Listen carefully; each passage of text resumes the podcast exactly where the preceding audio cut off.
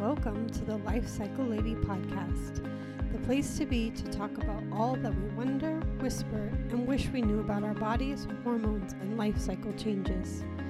In this space, I offer vulnerability, wisdom, connection, and helpful transformational mind body spirit tools. Please join me as I take the stigma out, stop the whisper, and speak out loud about the life cycle phases from puberty to menopause. Hello, everyone. Pardon me, I'm just kind of getting over a little cold here. Hopefully, I think I've lost the like sexy raspy voice and I'm kind of in that like stuffed up nasally voice. So sorry about that. Um welcome to episode 5. In this episode, I'm actually going to talk about um, how to stay connected with your daughter through the puberty transition. So, this podcast is actually born out of the whispers of women that I get all the time. I get them in my emails, inbox. Um, I get them in public when people kind of hear about what I do or in the classes that I teach. Um, and the whispers are about our own experience of puberty in relation to our own relationships with our mothers. So, what I often hear from women is they either come to my classes or they start to talk to me about their own relationships with their mothers. And most of the time, these are incredibly strained relationships or non existent relationships. Um, and most of the time, they say that this actually occurs or occurred during that transitionary phase in puberty, basically. Um, and I think a lot of women um, focus on how that they don't want that to happen. Whether or not you have a strained relationship with your mom or not, I think a lot of people, I know a lot of women tell me that they actually feel really scared that they're going to lose this connection with their daughters during this time period. So we all have our different stories of puberty and we all have different relationships with our moms. So I'm hoping that some of what I'm going to offer in this podcast will speak to you um, out there listening. And I hope that it's going to help you. I'm going to ho- I hope that it's going to help you heal. I hope that it's going to help s- alleviate some of those worries for you.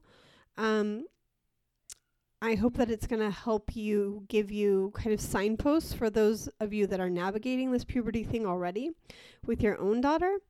And I hope it's going to help you come out the other side maintaining or even strengthening the bond. And I think actually even saying that maintaining or strengthening the bond, I think a lot of people believe that that I know a lot of women believe that's not even possible. Like it's part of the process that we lose that connection. Um for a lot of women, they focus on the connection that they lost to their own bodies during puberty, which I'm going to cover in another po- podcast. But this one is specifically more about trying to maintain that connection and that relationship with your daughter as you're going through puberty. So, I want to address to begin with what the heck I'm talking about when I'm talking about puberty, right? Because if you like Google what the definition of puberty is, it's basically the changes that are going on in the body um, that occur between the ages of 8 to 13, is what most definitions will give you. So I have a different opinion of puberty. And in my opinion, puberty actually begins around the age of 8 or 9 when when the hormones of the bodies are turned on and the brain starts to change. So those first few years, most of the time we don't even notice the bodily changes, and if we do, they're slight. However, just as a side note, if you do notice them for your own daughter, or if you did start to develop at eight or nine yourself, um, that's actually totally nor- within the realm of normal. And I do want to say that we all develop differently, right? We all know that. I think for those of us that developed really early, we physically at least, we felt very much like everyone was looking at us. And for those of us that developed on the later side, we felt like, again, everyone was looking at us and that we were getting left behind and left out, right? That's a really, really common thing I hear from um, women my own age of the cultural narrative of the time. I so far I work with girls 8 all the way up to 15. I'm not hearing that from them. So, I'm I'm hearing a lot of different things from them from what it was like what it is like to be them versus what it was like to be us, right? Like a lot of us dealt with like the smacking or strapping of bras, bra strap snapping, and just like a lot of inappropriate behavior. And don't know, we just dealt with with stuffing of bras, all sorts of things. And um, in the communities, and I actually serve quite a wide community, right? I'm not in just one area. I do travel different states, and even within my own state, I travel to very diverse areas of socioeconomic backgrounds and racial backgrounds. So I feel, and cultural and religious. So I feel like the pulse and has been definitely shifted, and like girls don't care so much about when their bodies are um, developing. But total digression. So what I'm talking about is really um, what I'm defining as puberty. So I'm defining that first phase um, that like 8 to 12 year old phase is when the body changes are mostly happening um, and when those hormonal changes are really, really ramping up. So a lot of the emotional stuff is happening, a lot of the brain stuff is happening, and definitely the hormone physical changes are happening. So I would say that 8 to 12 or 8 to 13 is uh, phase one or the early phase of puberty and really it's just characterized by those hormones turning on and trying to find some sort of balance and doing their work on their physical body, right? So, beginning in the middle school for many girls, or around the age of 13, nowadays we're putting middle school for sixth graders. So, I'm, I'm talking more around the seventh, eighth graders that are going in middle school. So, be- beginning around then, around the age of 13, the, I would say that the second phase of puberty begins. So this one is more brain based and involves like a deeper sense of self, a sense of tribe versus a sense of individual individuality. I would say that puberty um, in this phase is less focused on the physicality shifting and more focused on the emotional and development, the brain development, and just basically the sense of self and individuality being developed. Um, this is the time where, you know, one thing I do see is body image is definitely coming up during this age. Um, and mm, what I'm seeing is that it's definitely affected by social media, what we're seeing as a culture. Um, so body image is definitely coming up and you know other things that go along with that i'm not going to go too much into that basically i wanted to say that again, my definition of puberty is like 8 to 19. I would say that puberty ends when the prefrontal cortex is developed in girls, which is around the age of 19. So I'm talking about a pretty wide gap, a decade's worth of time. Um, and in that second phase of puberty, uh, individuation, big long word, individuation begins. So individuation is actually, in like clinical terms, the process by which a person achieves a sense of individuality, separates from the identities of others, and begins to consciously exist as a human in the world. So basically, it's totally another word for teen rebellion, teen angst, teens pushing away, right? That's basic, basically what big long word individuality is. The cool thing about individuality, in fact, the very process of individuation, is very normal and actually, it marks a very stable personality. So, as a person individuates from their parents, they gain a clear sense of self that separates them from the parents. So, during this process, like adolescent egocentrism might arise, and that again is really, really normal. So, basically, like your kid might become like an egomaniac, like everything is about them, everything revolves around them um, like they're just very internally focused. And that is very, very, very normal.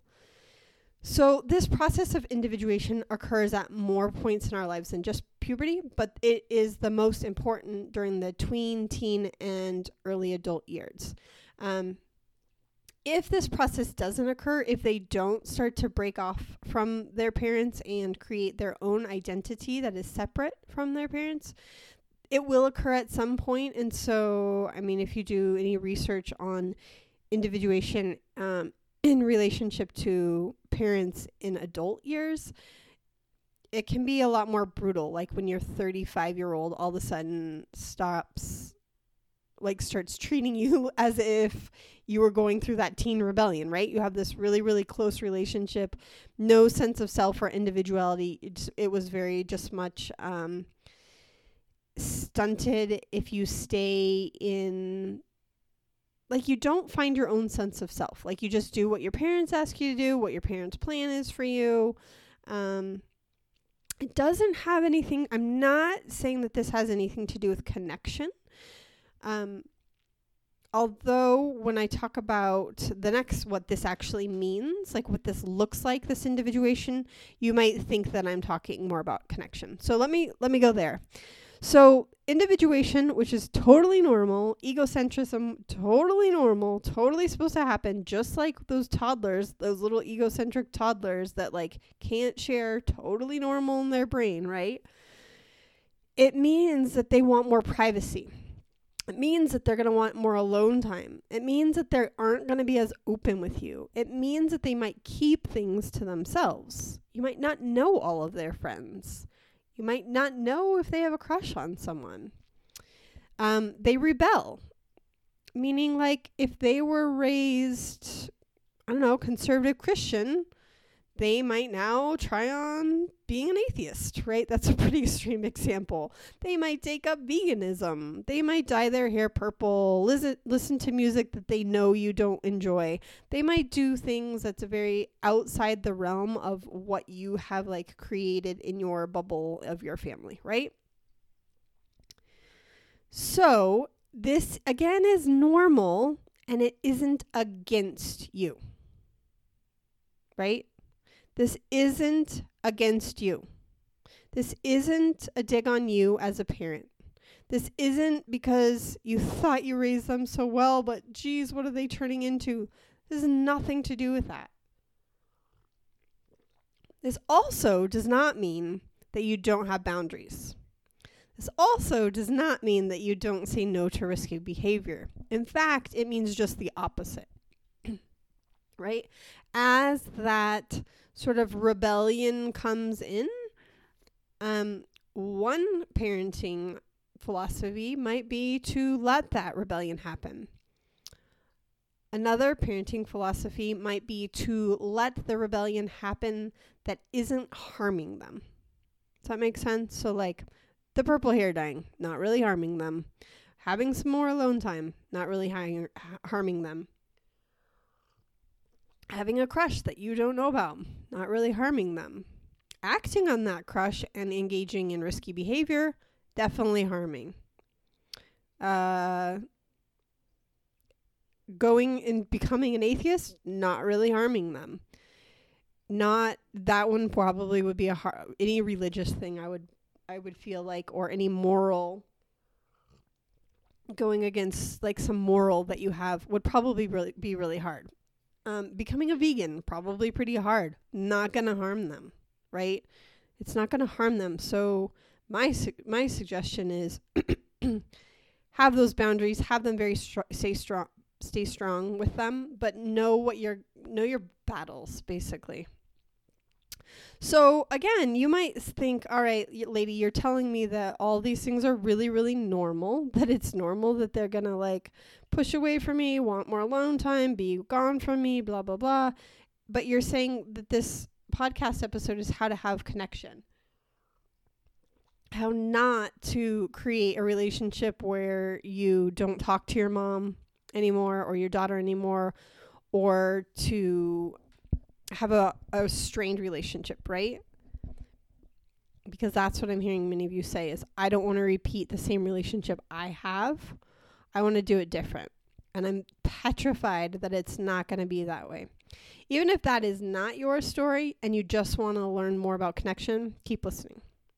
So, for those of you out there um, that do have the story that you are very, very scared about the non existent relationship you have with your parent that more than likely occurred during the puberty ages for various reasons, right? I'm not even going to give examples because we all have our own stories. Um, probably had to do with rebellion, probably had to do with how they handled it, may have had to do with their own um, inner demons, let's say. And your discovering of those own your those inner demons because you're now more adult like and more aware of what's going on. Whereas when you're a child, you can kind of you don't see those things, right? So I have a few things to offer as advice for those of you who have these really strained, unhealthy relationships with your parents and you're trying not to repeat the same thing. So the first thing I would say is you have to do your own healing work on this. Right? You need to recognize what is yours and what is theirs, meaning what is your parents' you need to find out where your feelings of not worthy, not loved, abandonment, or whatever you're feeling inside, whatever lack you're feeling inside, whatever strain that caused on your life that then manifests in other ways in your life, um, whatever where you need to figure out wherever that came from in that time period. It might be specific a specific memory or it might just be like something that was put on you, right? That's what I said. Is it yours or is it theirs? If it's theirs, you need to figure out a way to let it go, right? And not have it be yours. One thing that I often suggest, um, well, I suggest working with a uh, psychologist if if it's within your realm of something you would like to do and or something you're able to do economically. Um, but therapy is really good at helping you kind of talk to your inner child. So even if you're not excited about going to therapy or if it's not economically available to you, just Googling inner child work, you will find a lot of resources online on how to do that. But basically, finding a way to connect with your own inner child and do some work around it and help kind of purge what's going on in your life. So, another thing is making it a priority, right? Um, if not, if you don't make dealing with this a priority, life is simply going to trigger the healing work that you're going to need, and it may not be as productive, right? Meaning, life, meaning probably your kid is going to trigger it in you for you to kind of see what happened to you. And probably you are. Or very likely you are going to live a similar existence as you did with your own parents, right? Um, if you didn't learn the tools to handle this time period really well, if you didn't see a modeling, that doesn't mean it's definitely going to happen to you. Because if you've done the healing work around it, if you realize it wasn't your own, you know you want to do it differently, um, you've done some work around it, then definitely it, the history does not have to repeat itself in, at all. However, if you haven't done that work, if you haven't made it a priority, if you haven't, I don't know, even something as simple as journaling, right? Asking some questions. Where does this come from? What was that memory about? what is why do I do this in relation? Why does this part of puberty seem really, really hard to me? What am I really afraid of might happen with my daughter? What did I see happen with me? What do I not want to repeat? Like going there, going to those really scary, dark places. That's why I suggest having someone to help guide you. Um, but that's not everyone. Not everyone does it, and it it can still heal without that. Um, so journaling is a is basically like having a therapist on paper, right? Um, join a group of others who have similar experiences and are also wanting to grow from them. Um, just using Google, right? Like I said, Google inner child work, Google how to heal from past trauma, Google how to have a better relationship with your teen, how to write all these kind of things, but really focusing on what your own experience is and trying to heal from that. Because, like I said, if not, you're gonna get those triggers come up with your own kid, and it's going to trigger like that hurt part of you that isn't going to react from a place of awareness. It's going to act from a place of hurt, right? And trauma and probably fear. Um, and that doesn't mean you have to be perfect, right? It does not mean that at all. It does not mean that, oh crap, I should have done wor- this work before and my kid's like 14 now or my kid's 9 now and now it's just going to, like, our relationship is going to be really, really hard. That's not true at all. You can do this work at any time. It can go as fast as slow as you need it to go. And any little bit of progress and any little bit of healing is going to open the stage for a better relationship. Um, use your past and use your relationship as positive fuel forward.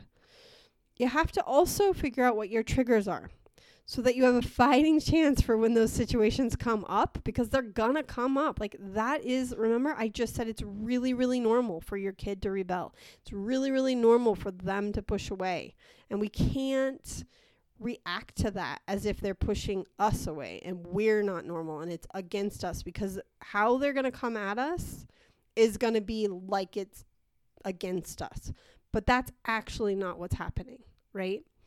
Um, and some of them do that better than others. And they know our buttons, right? They know our buttons. They know how to push us. And so we're all triggered by things, right? Um, and so knowing, like trying to figure out, and when you're doing your journaling, what some of that looks like. And if you can't heal from it, just know what it is and then have a plan, right? You're going to take three deep breaths. You're not going to talk about this horrible behavior that's coming out right now. You're going to maybe you're going to take an hour in your room maybe you won't talk it t- tell about it till the next day. You are going to have the boundary you are going to have the consequences. If that's what needs to happen you will have the conversation but you're not going to do it right in the moment where everything's hot and heavy in your head right? You're going to do some journaling you're going to do some crying probably um, and you're going to do what you need to do to come at it from a place that you're not going to be repeating what was done to you. Um, the third and last thing I'm going to say for those of you that have strained or disconnected um, relationships is don't blame it on puberty or the time period, right? A lot of people just blame it on puberty. When I went through puberty, it was that time period that caused all these horrible things to happen in my relationship or in my life. So for people to come out of this time period really not fractured and to have it be a normal part of the individuation we need to see it as an as very normal, right? That push pull, that's normal. The seeking a sense of self, that's that's very different than you. That's really normal. The abil- ability to reconnect and come back, that's also normal. If that didn't occur when you were younger, more than likely, although it's not you, not everyone's story, it was probably your parents' ability to repair and to communicate or lack of ability to repair and communicate right? They didn't have the tools. And if you're listening to this, more than likely you are now seeking these tools because you do not want to repeat the same scenario, right? The, I guess the last thing I will say is um, also it, you know, we all have, like in my family growing up, I used to think my mom loved my brother more than me. And as an adult reflecting on that, like I truly believe that. It's my mom got my brother more than my mom got me. That didn't mean she didn't love me or anything, right? I understand some I have four children. I understand some of them more than I understand others of them. I have a different connection with all of them. I parent them although the values and morals and boundaries are the same, but I do can't I can parent them kind of differently because I connect and I understand. So the ones that I don't understand as much, I definitely really really work at that understanding. Hopefully that makes sense. All right, so what is my best advice to then stay connected? I have a bunch of them, so sit tight. Um, the first thing I would say is detachment or letting go, which is one of the things I suggest doing, um, does not mean abandonment. So you got to be on the sidelines. You got to know as much as you can about what's going on in the game. You got to know as much as you can about what's going on in her life by being on the sidelines. Not being like always asking questions because uh, if any of you've known, if you ask questions, sometimes you get like these crazy exaggerated, like, ah, why do you always have to know and be nosy and know everything about my life? And, uh, and then the opposite could happen. She could say, why don't you ever want to know about my life? Right. So, so how to be on the sidelines is like, if they're still under the age of 16 or they're not driving, drive everywhere you can if that's possible for you. Drive everywhere that is possible. Take the friends everywhere. Listen to what's going on in her life. Notice the moods, notice the shifts. Notice if there's just some like a week, you know, maybe hormonal down period or if that's like now turning into like a month, right? Make a daily and weekly connection time. So simply make it simple, make it free, and make it non negotiable. I suggest starting early, like at the age of eight, nine. You do this weekly connection time, they will be so psyched. Um, and now it's part of your life, and it's really easy to keep it going. It's this part, this time is the touchstone for things when things come up and when they go bad. So my husband and son go on dates. He's 15, or a walk around the block, even when he's grumpy, maybe even when they're not talking. But at some point, they always connect, right? The conversations always begin. Something always shifts. So I'm talking about non negotiable time that you're hanging out with your kid. Doesn't have to be hours. Can be, I, you know, I have a very busy life, four kids, lots going on, several jobs. My husband has several jobs. Like, we got a big, full life, and we also have a lot of downtime that we create and that we do these dates every week. So do some sort of date every week and touch. Hug two times a day. A good friend told me this when my kids were very, very little. Make sure you hug two times every day. Touch is important. Um, and they don't get it very much. You might find yourself being like, when was the last time I actually hugged you, right? Um, find something you both like to do. Let them hate most of what you like, but find some sort of common ground and explain that you want to have that connection and fun. Number three is wait out the silence. So give lots of space for words to come out, like painful sometimes, right? It's just painful when they you know they want to tell you something and you're sitting down and maybe you ask an opening question don't follow it up 30 seconds later with another question it's just going to shut them down more for most kids. Not all, but most. Give them lots of space, like five, ten minutes sometimes. You're sitting in silence. Eventually, words will come out. If they don't, write a letter. Write them a letter. Leave it in their room. You don't have to talk about the letter afterwards, just write the letter. Number four, be there. Don't disconnect and don't take it personal. So those people, those crazy tweens, I actually have a book that is called Yes, Your Teen is Crazy. Um, they can act a little crazy sometimes. They might say some pretty crappy things to us, some like downright horrible things to us that really push our buttons. So don't react if you can, and don't don't um, even respond in those moments. So do what you need to do to kind of center yourself and come at it fiercely and with boundaries when you're able to. Um, if they if they do push your buttons and you react, then reconnect and apologize for your actions, right? And then you leave the space for them to apologize for them, their own. Number five, expectations. You aren't their friend. You are not their friend. You are their parent, right? So it's really nice when they love you when they're little and they love you most of the time and they're snuggly and cute and still kind of crazy also right those toddlers but it feels really nice it might not feel very nice for a while But that's fine. As long as there's those connection points, as long as you maintain those connection points, those weekly ones, those daily ones, right? Even when the seasons are really hard, it might be a really hard year. That connection is going to stay there and it will strengthen and it will come back at some point, right? Because the point is, we're trying not to have super strained or like non existent relationships.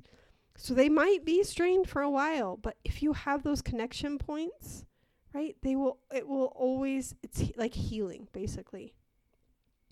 Number six, let it be all about them. They're egocentric. And don't forget to tell them that you you see what they're going through. Not like I went through it. Try not to actually say the I, right, and connect with them in that way. That tends to not really work. Just know, th- so tell them you get it, that you see it.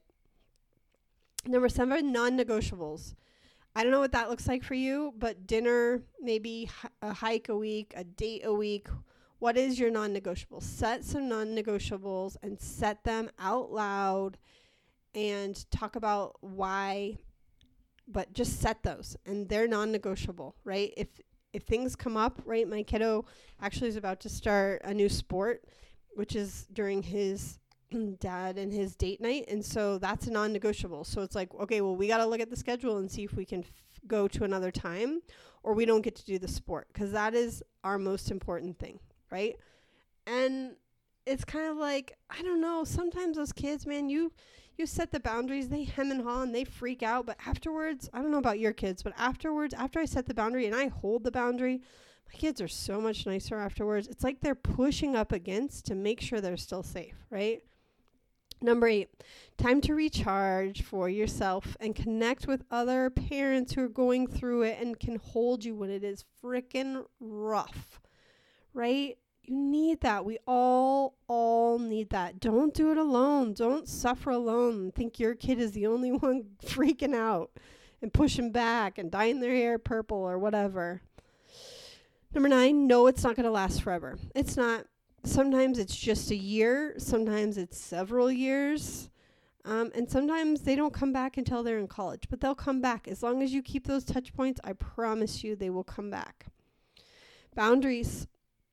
I've talked about, I've alluded to them on and off, but some things are going to push their button, but they're not going to hurt them, and some things need major boundaries. Come up with these in advance and your plan around them and communicate that with them. Communicate your expectations with them, right? So that they know when they go outside, they're instantly, you're on it. You're on the boundary. You already have the, the thing the like consequence in your head. Obviously there's going to be stuff that's going to come up that you haven't foreseen. Right? But there's stuff like there's normal stuff, the drinking, the drugs, sex, right? Those are like huge things. But also like what about lying about curfew or skipping curfew or getting bad grades? Like what what are those things for you? So think about them and set like really be intentional and plan ahead of time cuz I promise you if you're so clear about that at a time, there's no reaction. And what happens is it's in those reaction phases that things are said that can often really cut deep and stick with us, right? Talk. State your expectations, state your boundaries, tell them what you you how you want them to treat you and how you what you expect from them, right? Use non evaluative correction. So, mistakes are supposed to happen just during this time. They're supposed to get in trouble. They're supposed to mess up while they're in your house. They're supposed to, so that they can see what happens while they're still, like, you know, kind of safe in your nest. So, try not to say, you're never going to. You're, are you ever going to grow up? You're too old for this behavior. How could you have done such a stupid thing? That's evaluating the behavior, right? that's evaluating them really. So they know this already and it doesn't help. So address their choices. I disagree with the choice you made because of X, Y, and Z, and now this is going to happen, and here's what I hope you learn. Don't evaluate them, evaluate their choices. This keeps their ears open to you and it keeps that connection open. If you say, You're so stupid, how could you have done this? You, you, you, berate, berate, berate, because you're really crazy in the moment, right? That turns off their listening. They get, they just switch off. If you say, This action, this action was stupid, this happened, now this is going to happen, and now here's your boundaries, right? That keeps them open. That is talking about the behavior they did rather than the valuation of them as a person. Number 13, value arguments. Value arguments as communication and don't walk away from them or let them walk away. So, just like in marriages, arguments or breakdowns can allow us to uncover things that can lead to breakthroughs. So, if you haven't been giving the best communication skills, because communication is definitely a skill, some of us really don't like arguments or confrontation. If that is you, then go online and search good communication skills for arguments and start learning, right? If you'd never heard that don't say you, you, you thing, definitely Google. There's tons of like free classes and university stuff and all sorts of just websites just dedicated. So start practicing and start learning, right? Let that be your goal because the more you learn, then you can teach them, right? So let those arguments end up being connection points and let those, I don't know about you, but I've had many arguments with my husband and they almost always, once we come through the other side, lead to greater connection, right? If we really have done the work and really resolved what we need to have resolved right? Same with the kids. And finally, number 14, seek help help if needed. Seek help. If you need it, seek help for them or for you. Just to talk about maybe you don't have friends you can talk about is this normal or not. Maybe you haven't found that group. Go see a therapist yourself. Is this normal? And they're going to tell you, "Yeah, it's really normal." Your kid is so normal that they're dyeing their hair purple and they hate everything you hate and they're constantly lashing out but yet they're still really good and sweet, right? That's really, really normal. The risky behavior, then get help with the risky behavior. If you can't think of consequences or boundaries, or if you just feel like they are running all over you, get help. Don't let that get out of control. Don't let them walk all over those boundaries, right? If you can't figure it out, get help. So, those are, that was a lot hopefully that helped. Um, but those are some great ways to stay connected. Most of those are really simple.